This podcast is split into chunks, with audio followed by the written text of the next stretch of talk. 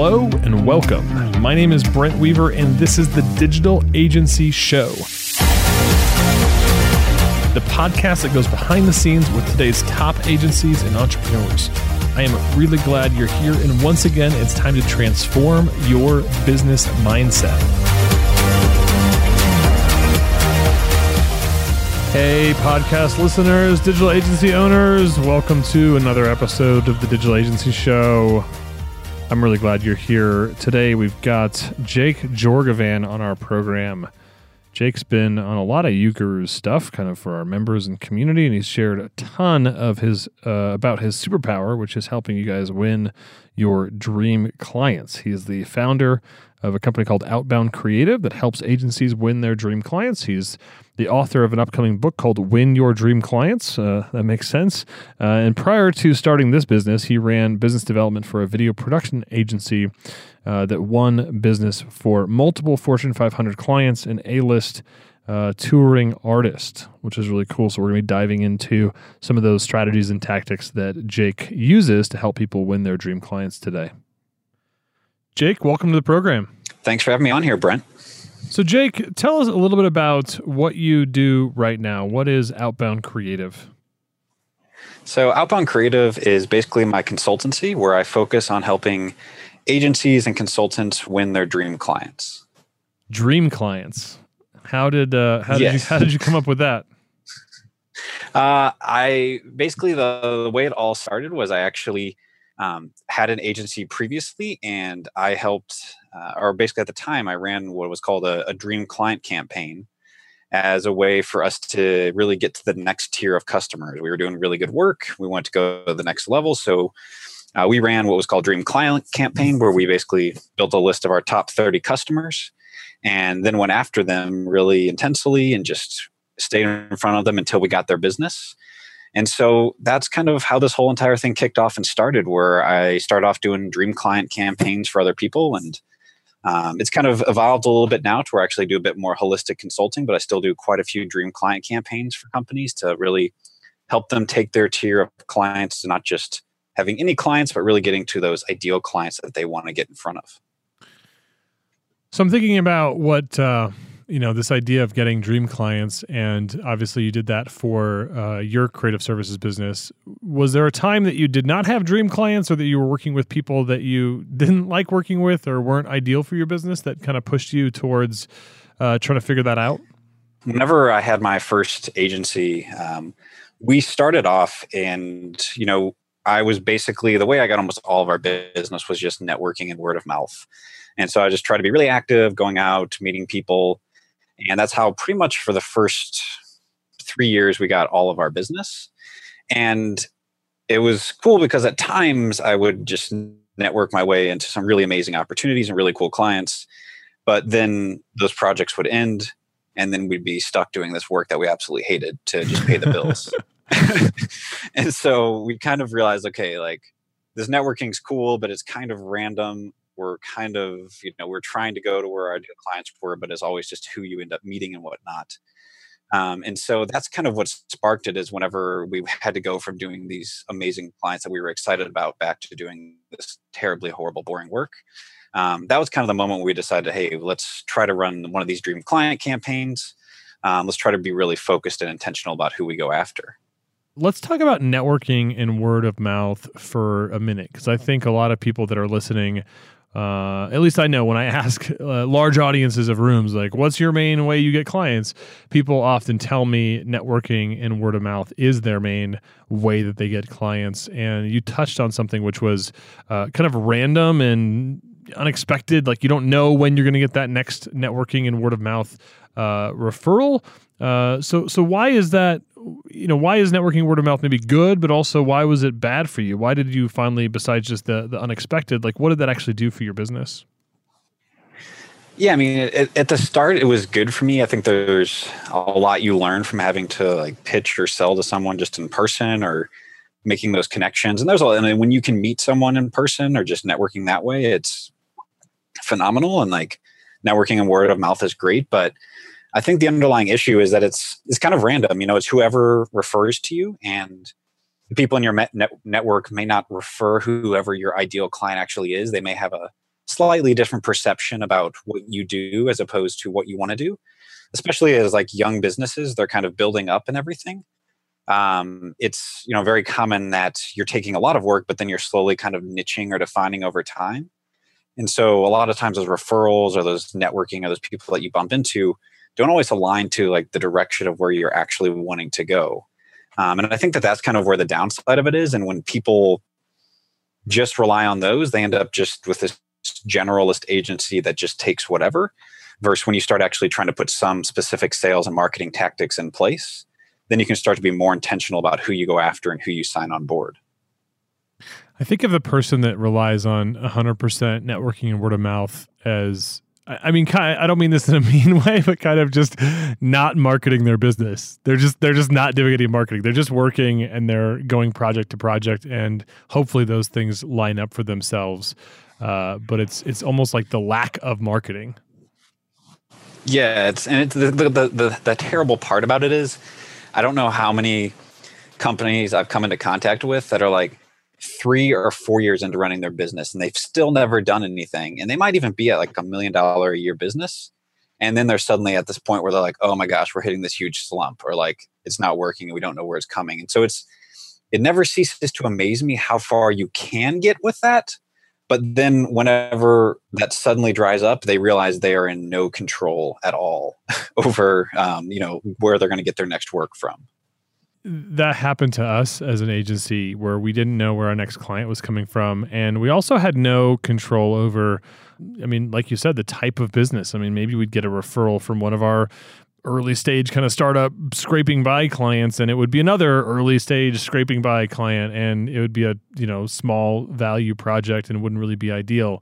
And I think lacking that system or that intention in your business can cause a lot of growth problems. So you had your creative agency, and then you decided that this dream client thing was more interesting. So tell me a little bit about that transition of going from being a creative service provider, using this as a tactic for your own business, to this actually becoming your business. So, you know, whenever I ran this for my agency, you know, what we did was our clientele, we eventually realized our best clientele were event planners, because we were designing graphics and videos for the stage production. So for us, we went after and we built a list of these top 30 event planners.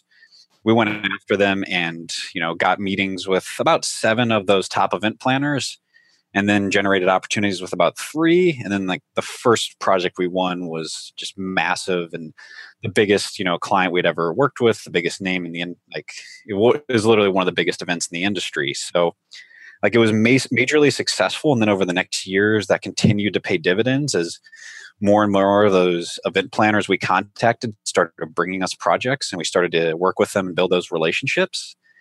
And so it was, you know, eventually I left that agency because my partner and I had different directions we wanted to go.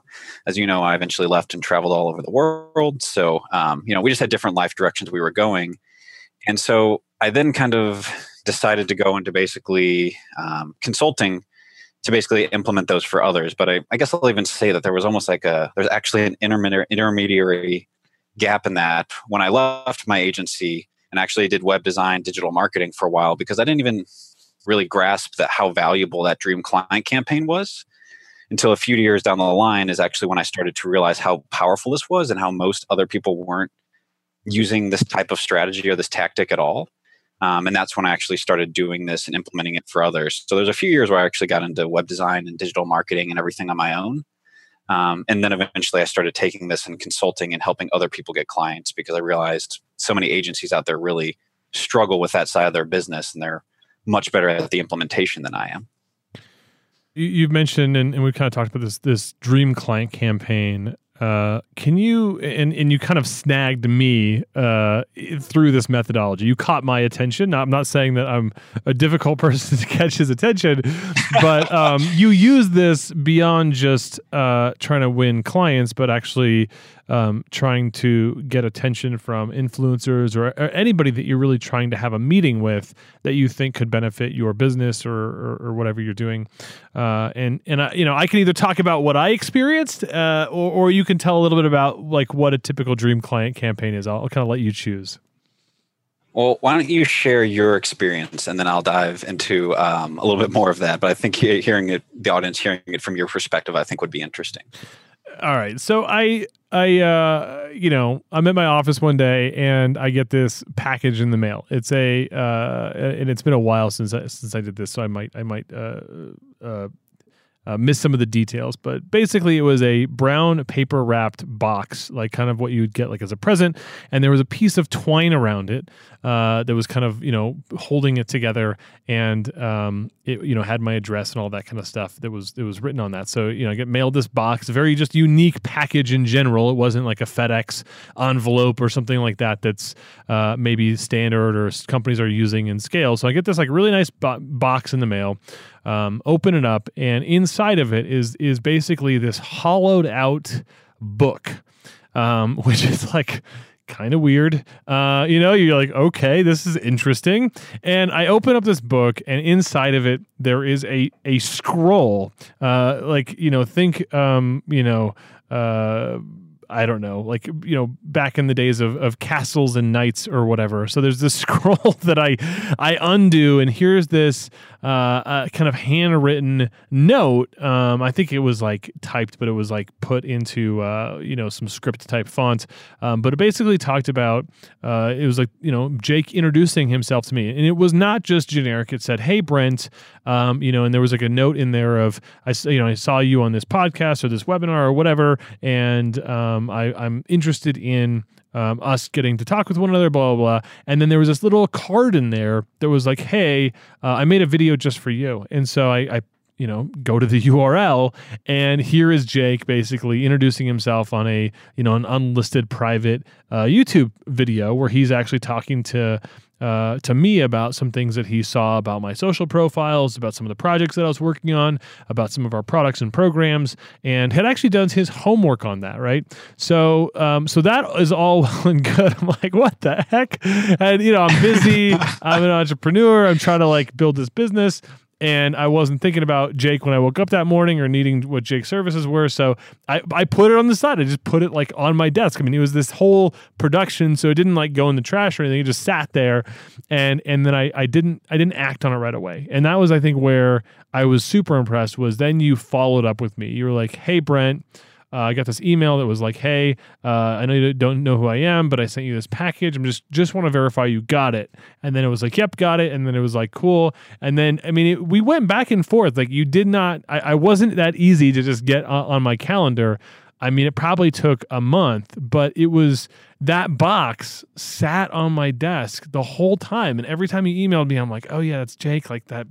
And I think even, I'm not even sure I went to the video right away. You were like, hey, did you check that out? And finally, it took me a little while to make time for it.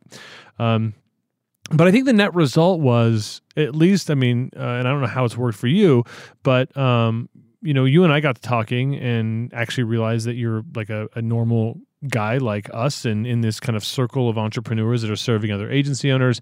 And then we've actually kind of been able to co-create some really cool content together and introduce you to our audience. And I don't know how much business that's turned out for you, but, I valued getting to know you and creating that connection. And I think that eye-catching outreach, I'm not saying that's the only way that you can reach. I'm going to all of a sudden get all these boxes in the mail. But it stood out to me, and it made an impression. And I think that's what your whole ethos is with finding your dream clients, is that you're not trying to sell them through this stuff.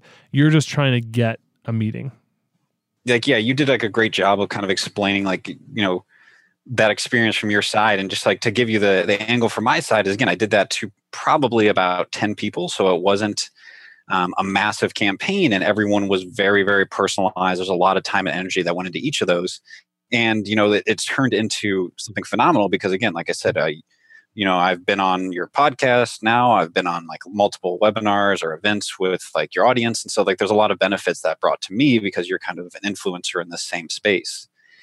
And, use that same approach for a certain group of clients that I thought would be a really good fit to work with. Some of those clients I'm still working with today. Even that I ran that for about a year and a half ago, so that has led to these great long-term clients for me. But the thing that I would say that I've learned the most about running these campaigns is, I guess, a few things. Is that, first of all, if Like your service isn't already great or your sales process isn't already refined. The eye-catching outreach is not going to fix that. I've seen a lot of companies use these, but if their marketing material or their web presence or like their overall, like, you know, they're not at the level that they're reaching for, like you're not going to get to a Fortune 500 client if you're not already at that level of playing there.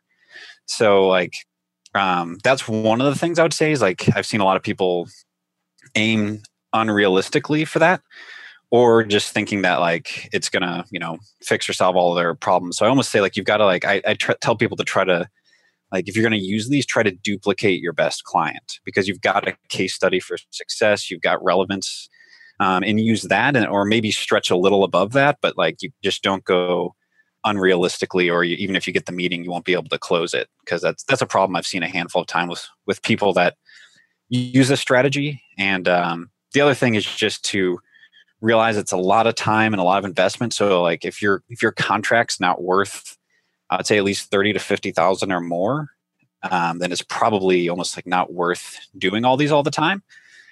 Just because, again, it's a lot of time investment. There's a lot of cost investment with doing this kind of outreach as well. I think those are really good takeaways, that if you're not serving Fortune 500 right now, and then you're like, oh man, I heard this podcast from Jake and he's going to help me get Fortune 500 clients. And then you use this stuff and you get a meeting with somebody at a Fortune 500 client, and then you don't know what to do with that, or you're not playing by the rules that they're used to playing by, then this could blow up in your face or be a huge waste of time and money. But if you're already playing at that level, or whatever your level is, that this methodology could help you get more of those ideal clients, which is cool. And one of the things that I don't know if you still have it on your website, but you had something about like a worksheet of coming up, like creating your top 30, like your dream client list. And I think that's a really useful exercise for people, because I feel like it's so rare that service providers sit down and kind of dream a little bit about who they want to have as clients. And I do think it's good to be a little bit realistic in that, but maybe even not. Just even coming up with that dream client list is a useful exercise, whether or not you're going to use this method of outreach. Yeah, and I think it's really powerful, because, I mean, most agencies don't need to sign 100 new clients this year. You know, for most of them, you're looking for, you know, maybe 5 to 10 to 15 good clients in a year. And so, and some of them even less than that if you're doing just a few really, really high quality clients. So doing that dream client exercise of just saying, hey, let's find 30 people who are exactly I want to work with, and then I'm going to do whatever it takes to get in front of them, can be a really, really powerful strategy if you've got, again, a high customer lifetime value. If your business is built on volume of doing a lot of, you know, smaller projects, then it doesn't quite work as well. But if you're getting up there in that 20, 30,000, you know, or higher price points, then you can really start to think with this strategy, and it can be really effective. What are some of the things that I know you sent me the book, the Holodoc book or whatever, and what are some of the other, just for like brain candy, what are some other eye-catching outreach that you've either done for yourself or for your clients? Yeah, so you know, the eye-catching stuff is fun. I've sent everything from cakes to Donald Trump piñatas. So I didn't see that coming. Yeah. So that one, that got some good reactions and some complete non-responses. So I was going to say that's a partisan thing. Like you're choosing a side. You're saying this is what I think, which, you know, or hoping that they have a good sense of humor. But those are some of kind of like the eye-catching ones. But the other thing I would say is that even just doing really good quality cold emails and social media outreach can also be effective. Literally, one of our clients, we sent a 15-second video through Instagram and started an engagement that led to like a massive outdoor brand as a client.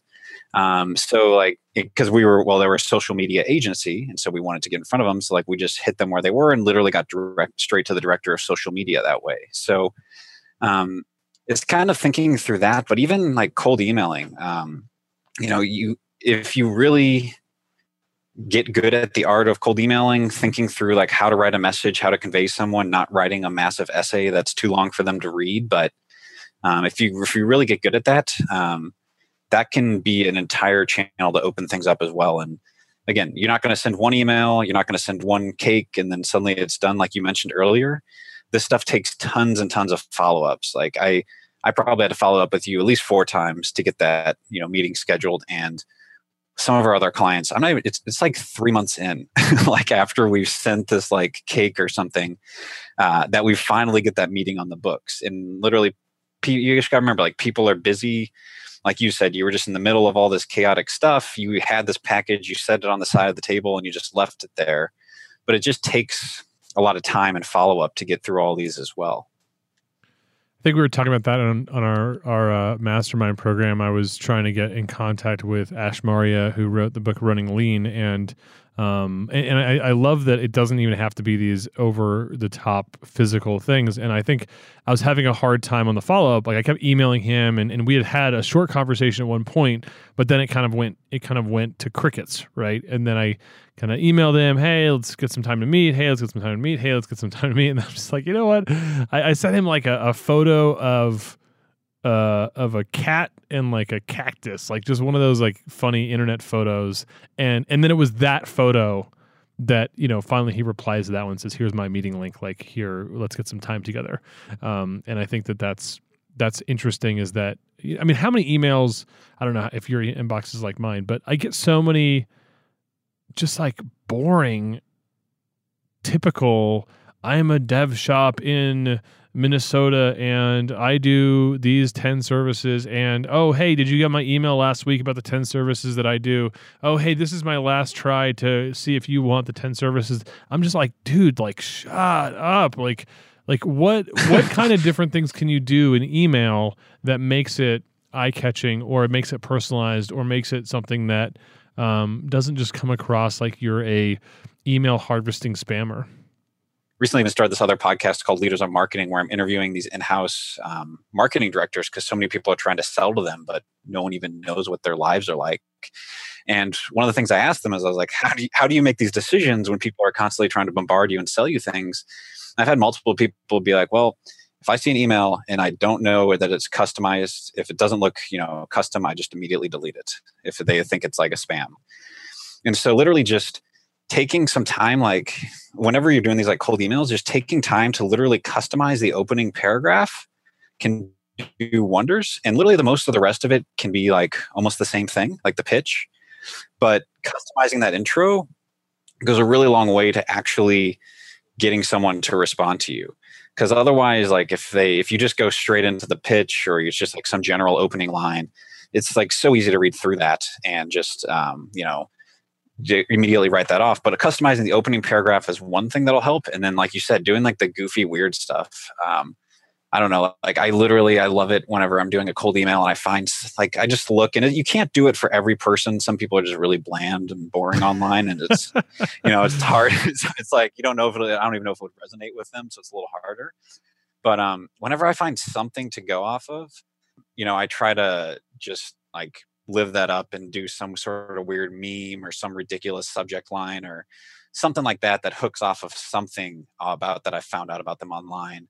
And that does a lot to just like, you know, actually catch people's attention.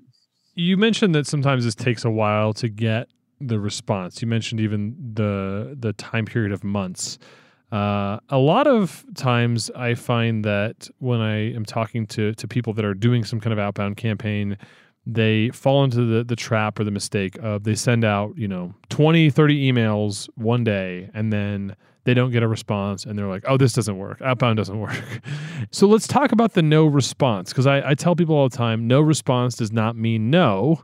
You have to keep at it. But obviously, there's probably a little bit of a Goldilocks phenomenon here of not too hot, not too cold. But I feel like most people are probably on the too cold end. They're not doing enough outbound or outbound follow-up. How do you recommend people do that? Like, what kind of persistence level do you have? And at what point do you cut the opportunity or the lead loose? Yeah, so typically a standard just flow that I use, just 1 email a week for the first 3 weeks, is kind of how I start. And then I'd normally give that even like a 2-week gap or so. Just because I recognize that I think a lot of times the outreach is just timing. And like when I see like meetings get scheduled so many times, like it's just a matter of timing. Or when I do get that third email goes out or something and I get a response, people will be like, oh, I was at a conference or just really crazy launching a new project or something. You know, I typically, that's kind of how I start, is like one email a week for 3 weeks. And I'll take a little break and then I'll try like a new thread, like a new subject line, try something differently there. And then, you know, follow up on that again, like once or twice. And then I just, you know, will then, you know, if I go to all the, like the 5 or 6 sequence email campaigns, that's when I start getting to like the really goofy, weird stuff out there and just trying stuff. I mean, at some point, if you haven't gotten a response, I mean, what's the risk? I mean, you could upset somebody, I guess, or you could annoy them. But I think if you did so in an entertaining or humorous way, maybe you get a get out of jail free card. I don't know. I mean, do you find yourself in situations just thinking about the fears people have? I'm just trying to see if those fears are even valid fears. Do you ever find yourself in the situation where people are literally like, Jake, don't ever email me again. You suck. Or is it just like, no, hey, just I kind of opt out. Like, are they ever sending you the response that I think some people imagine in their heads that they're going to get? I've had a few people like haters, you know, just completely angry. Like a lot of people just write back like unsubscribe, because there's so many like auto-generated spammers that just send a response send emails till there's a response.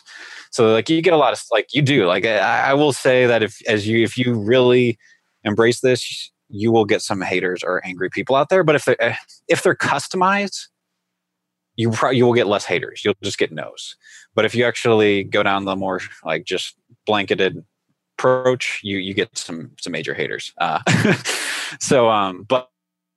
yeah, and the customized thing, it's typically not that terrible. The worst thing you're going to get is no, and that's better than nothing, because then you don't have to email them again. So so it's better to your philosophy is kind of like, it's better to finally realize that they're not interested than to continue wasting energy on somebody that might just never respond to you.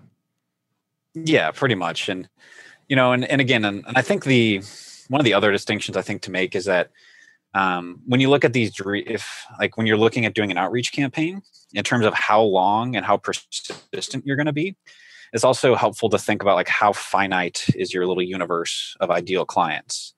You know, like for us, we had 30 event planners, and those were literally the top 30 event planners. So it was like, well, we're just going to keep going. And like, even if they say no, we're going to keep trying. Like, you know, that's like the philosophy there is, when they reject us, we're like, oh, can we follow up in 3 months and like talk again then?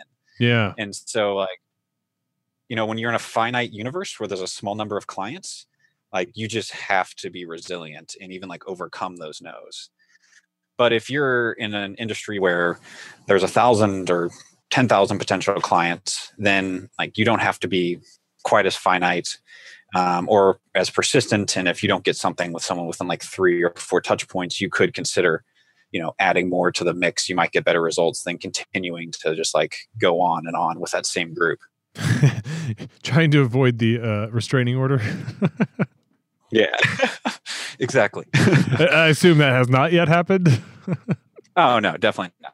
No, it's never gotten that bad. So one of the things that we talked about on our mastermind program was some of the research, so finding out information about people, kind of ethically stalking them on the internet. I think you gave an example or a story about sending somebody like a customized Star Wars poster or something that was just highly unique to their interests that you found out on social media. So let's talk about that a little bit. Like, what kind of research process do you put in on your potential prospects? Can you go too far with that, or kind of freak somebody out?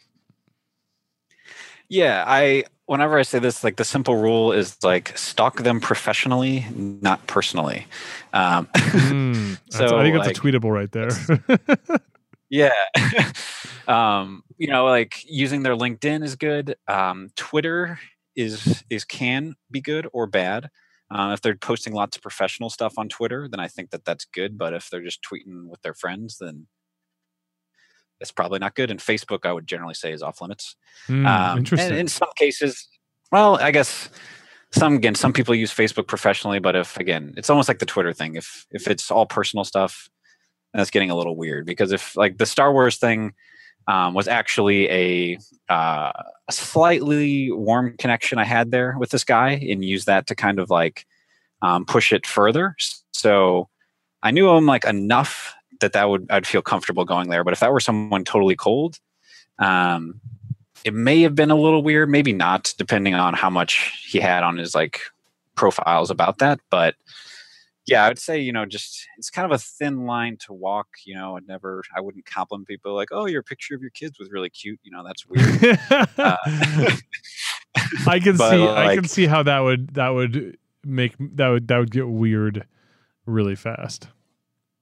Yeah, so it's like more so like looking at their accomplishments, or like blog posts are amazing for using to personalize. If you can find any like blog posts that they've written or anything like that, again, on like the professional side. Or I think you actually, when you reached out to me, I think you mentioned a couple of blog posts I had on my personal blog, which was interesting. You were like, "Oh, hey, this really resonated." And it wasn't like the most recent post. It was a few down, which I don't know if that was intentional or you just found something that was really interesting to you. But I thought that was interesting, right? You used some of my content. You kind of said, "Hey, I read your ideas and I think they're interesting and I like them for X, Y, Z reason. And, you know, if you have time to connect." I mean, that giving people, I think that's a big compliment in a way. I mean, even though you're kind of strategically complimenting them, but telling them, "Hey, I read your stuff." That means a lot to people. Yeah. And that alone right there, like probably could have almost been an even easier door opener with you. Like think about it as bloggers, we constantly write stuff, and 90% of the time you put something out in the world and you maybe get like one or two people that like comment or write about it.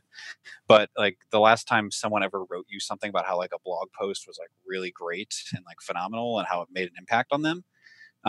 Like, again, like that there can also be a door opener to someone as well, who's like an influencer or anything like that. So again, all just kind of taking those different angles or just making it personalized off of that and just finding something to hook onto. Something I've found that resonates with people or just jumps out at them, and I've done this on a couple of our live programs, is I'll just do like live cold calling. And I think what I'm the most surprised about is the comment I get back from people that go, "Wait, you can just call people? you can just email people?" Like, I don't know. Like, what is the deal with that kind of unwritten rule? Is it fear of public speaking, fear of rejection? What have you done to overcome that? Is it just that this is your thing and you're super cozy with it? What kind of advice or steps could you give to somebody who maybe is listening to all this stuff, but they're still kind of uneasy about doing it, about making that first outreach, mailing the box, sending the email, picking up the phone? Is there any tips or secrets around what you've done to make that easier or better? One of the biggest things I would say is just that, like, when people think about it like sales, then like it's kind of like has this negative, weird connotation. But for people that think about it, and like if you put in like the analogy of like a doctor, and like you're helping someone fix their problem, and if you really believe in your service and believe that it's going to help people, then like it's your duty to sell this. Like, you're going to make their lives better. And when you put it in that context, and like that only works if you really believe in your service and you really believe you have a quality offering, then you should feel like good about putting yourself out there, and like you'll want to market yourself and you'll want to sell more because you're creating more value and you're helping more people. And so just like putting sales in that mindset and making it not sales, but just how like you're putting yourself out there to try to help more people. And when you put it in that mindset, I think it completely changed the game of how you look and think about the whole sales thing, which some people find scary or sleazy to start with. So it's not even, I mean, because people will say things like, "Oh, is this like, teach me how to cold call?" And I'm always like, getting a giant list and having, just doing 50 to 100 calls a day isn't really what you're talking about. A more strategic relationship building approach that, obviously you want it to turn into business eventually, but that might not be, you can't come up to the door with that, like that t-shirt on that says, "Would you like to buy something from me?" Yeah. I mean, like as like an agency owner, like you're going in there You're trying to identify a problem and then help them fix that problem. So like, you're not even going in there trying to sell. You're just trying to have a conversation. Everyone thinks that with like and that's another mistake sometimes people make whenever they do try cold emails. Like they try to make this whole sale in the email. And it's just like, no, like just get the general idea of what you can do to help them across and then get a phone call. And on that, like the goal of the email is to get a phone call. The goal of the phone call is probably get another phone call and then to make a sale, yeah. You know?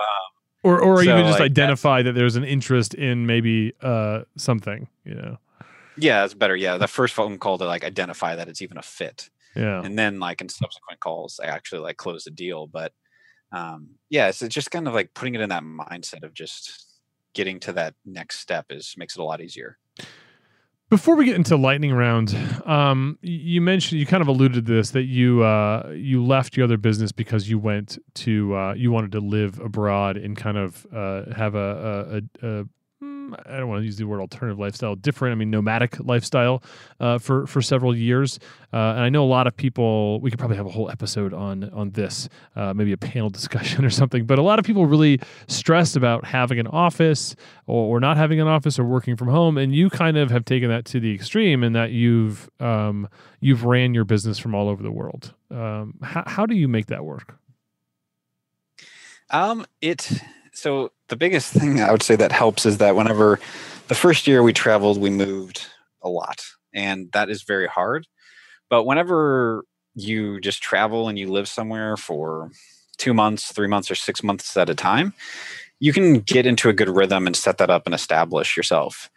But it's just a matter of, first of all, just building your sales and marketing channels where they're completely independent from your location. So, for me, that first step was, to get to a point where my sales were no longer coming from the networking and the in-person events, which is actually how I started.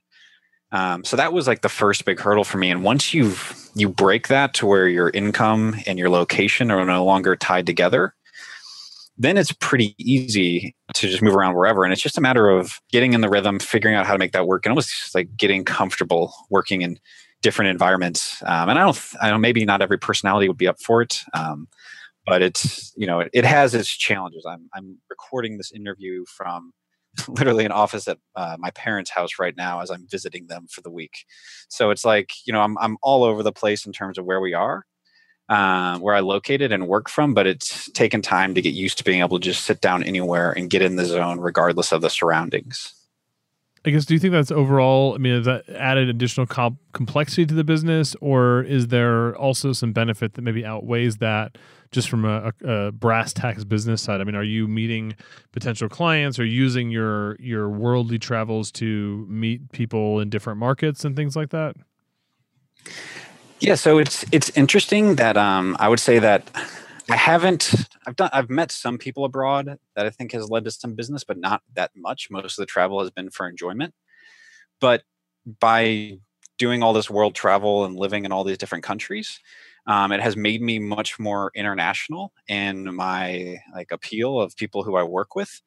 And so it's been actually very interesting, but I don't know if this is a result of this or not, but over half of my current clients are not based in the United States. And that just slowly kind of happened. It wasn't intentional, but it started to just kind of expand my mindset. And I think, years ago before I had traveled, if I would have started getting inquiries from, agencies in other countries, I probably would have almost written them off.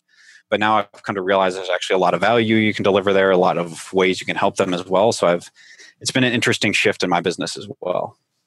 Nice. Very cool. Well, we could probably, like I said, dedicate a whole episode to nomadic living. And so it's always a topic that jumps out at me as being very interesting, just because I guess being somebody that has, wife and 2 kids and, some solid roots with family here locally, we talk about that all the time of trying to time at least an extended trip sometime in the next couple of years. But to talk to somebody who's done that quite regularly over the last few years is always impressive. Are you ready for lightning round? I am ready. All right, Jake, what is the best advice you've ever received? One of the biggest things I think is just the idea of just creating value for others. And if you can create value, in whatever way that is. So the more value you create in the world, the more that comes back to you. I think that was Tony Robbins or Napoleon Hill or someone way back then. And that simple idea has stuck in my head for a very long time. And even when I'm not selling, I always try to think of every interaction that I'm in to try to create value for the other person. And so that has just been one kind of mantra that has stuck with me through life. That's great. I love that. Even just thinking about that on a micro interaction level of every interaction that you have of making sure the other person got some value out of that, which can be, I mean, maybe can you give me an example of that on a small scale of, I mean, are you talking about, you know, complimenting them? Is that an example of value, or are you like talking to the Starbucks barista and saying like, hey, let me tell you about creative outbound, outbound creative and how you can get more clients for your, I'm sure your, you know, part-time coaching business or something like what does that look like on a small scale?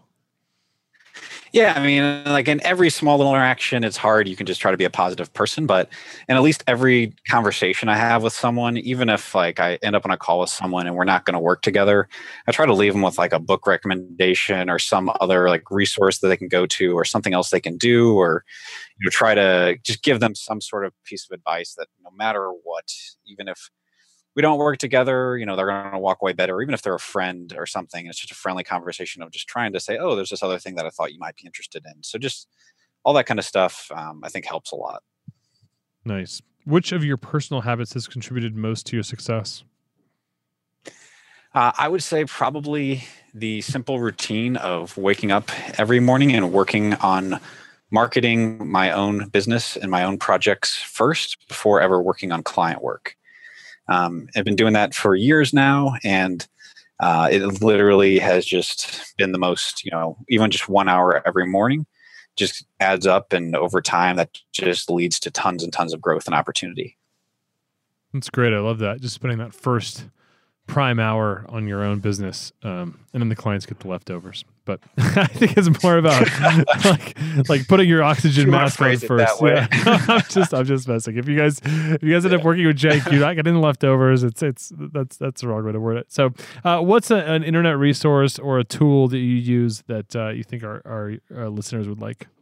One recent blog that I've been enjoying a lot, that I think that the audience will get a lot out of, especially with how much we've been talking about outreach lately, is a website, Salesfolk. This girl, Heather, basically it's almost purely about cold emailing, and it really can go anything on cold outreach, but she's got tons and tons of stuff there. It's not like the technical, but it's really like the messaging. And I think that's the hard stuff to learn. And so she's got a ton of content out there just purely on like messaging of outreach.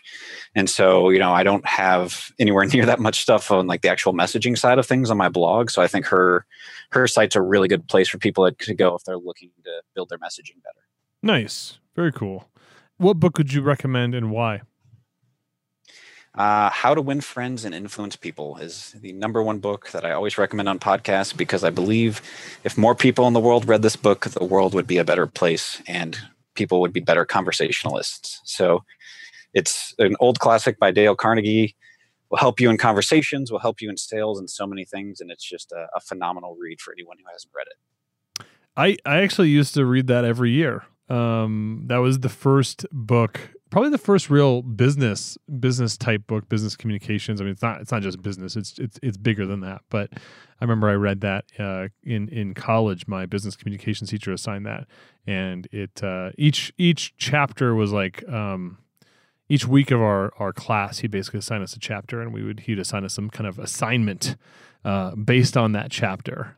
And I think that, you know, one of the things I always take away is, you know, somebody's name is the sweetest sound in the world to themselves. And so if you're anywhere, you can, you know, just use somebody's name in conversation, and that just creates an instant connection, whether that's the grocery store or, you know, with your clients and things like that. So there's so much gold in that book. And actually it's out of copyright, so you can...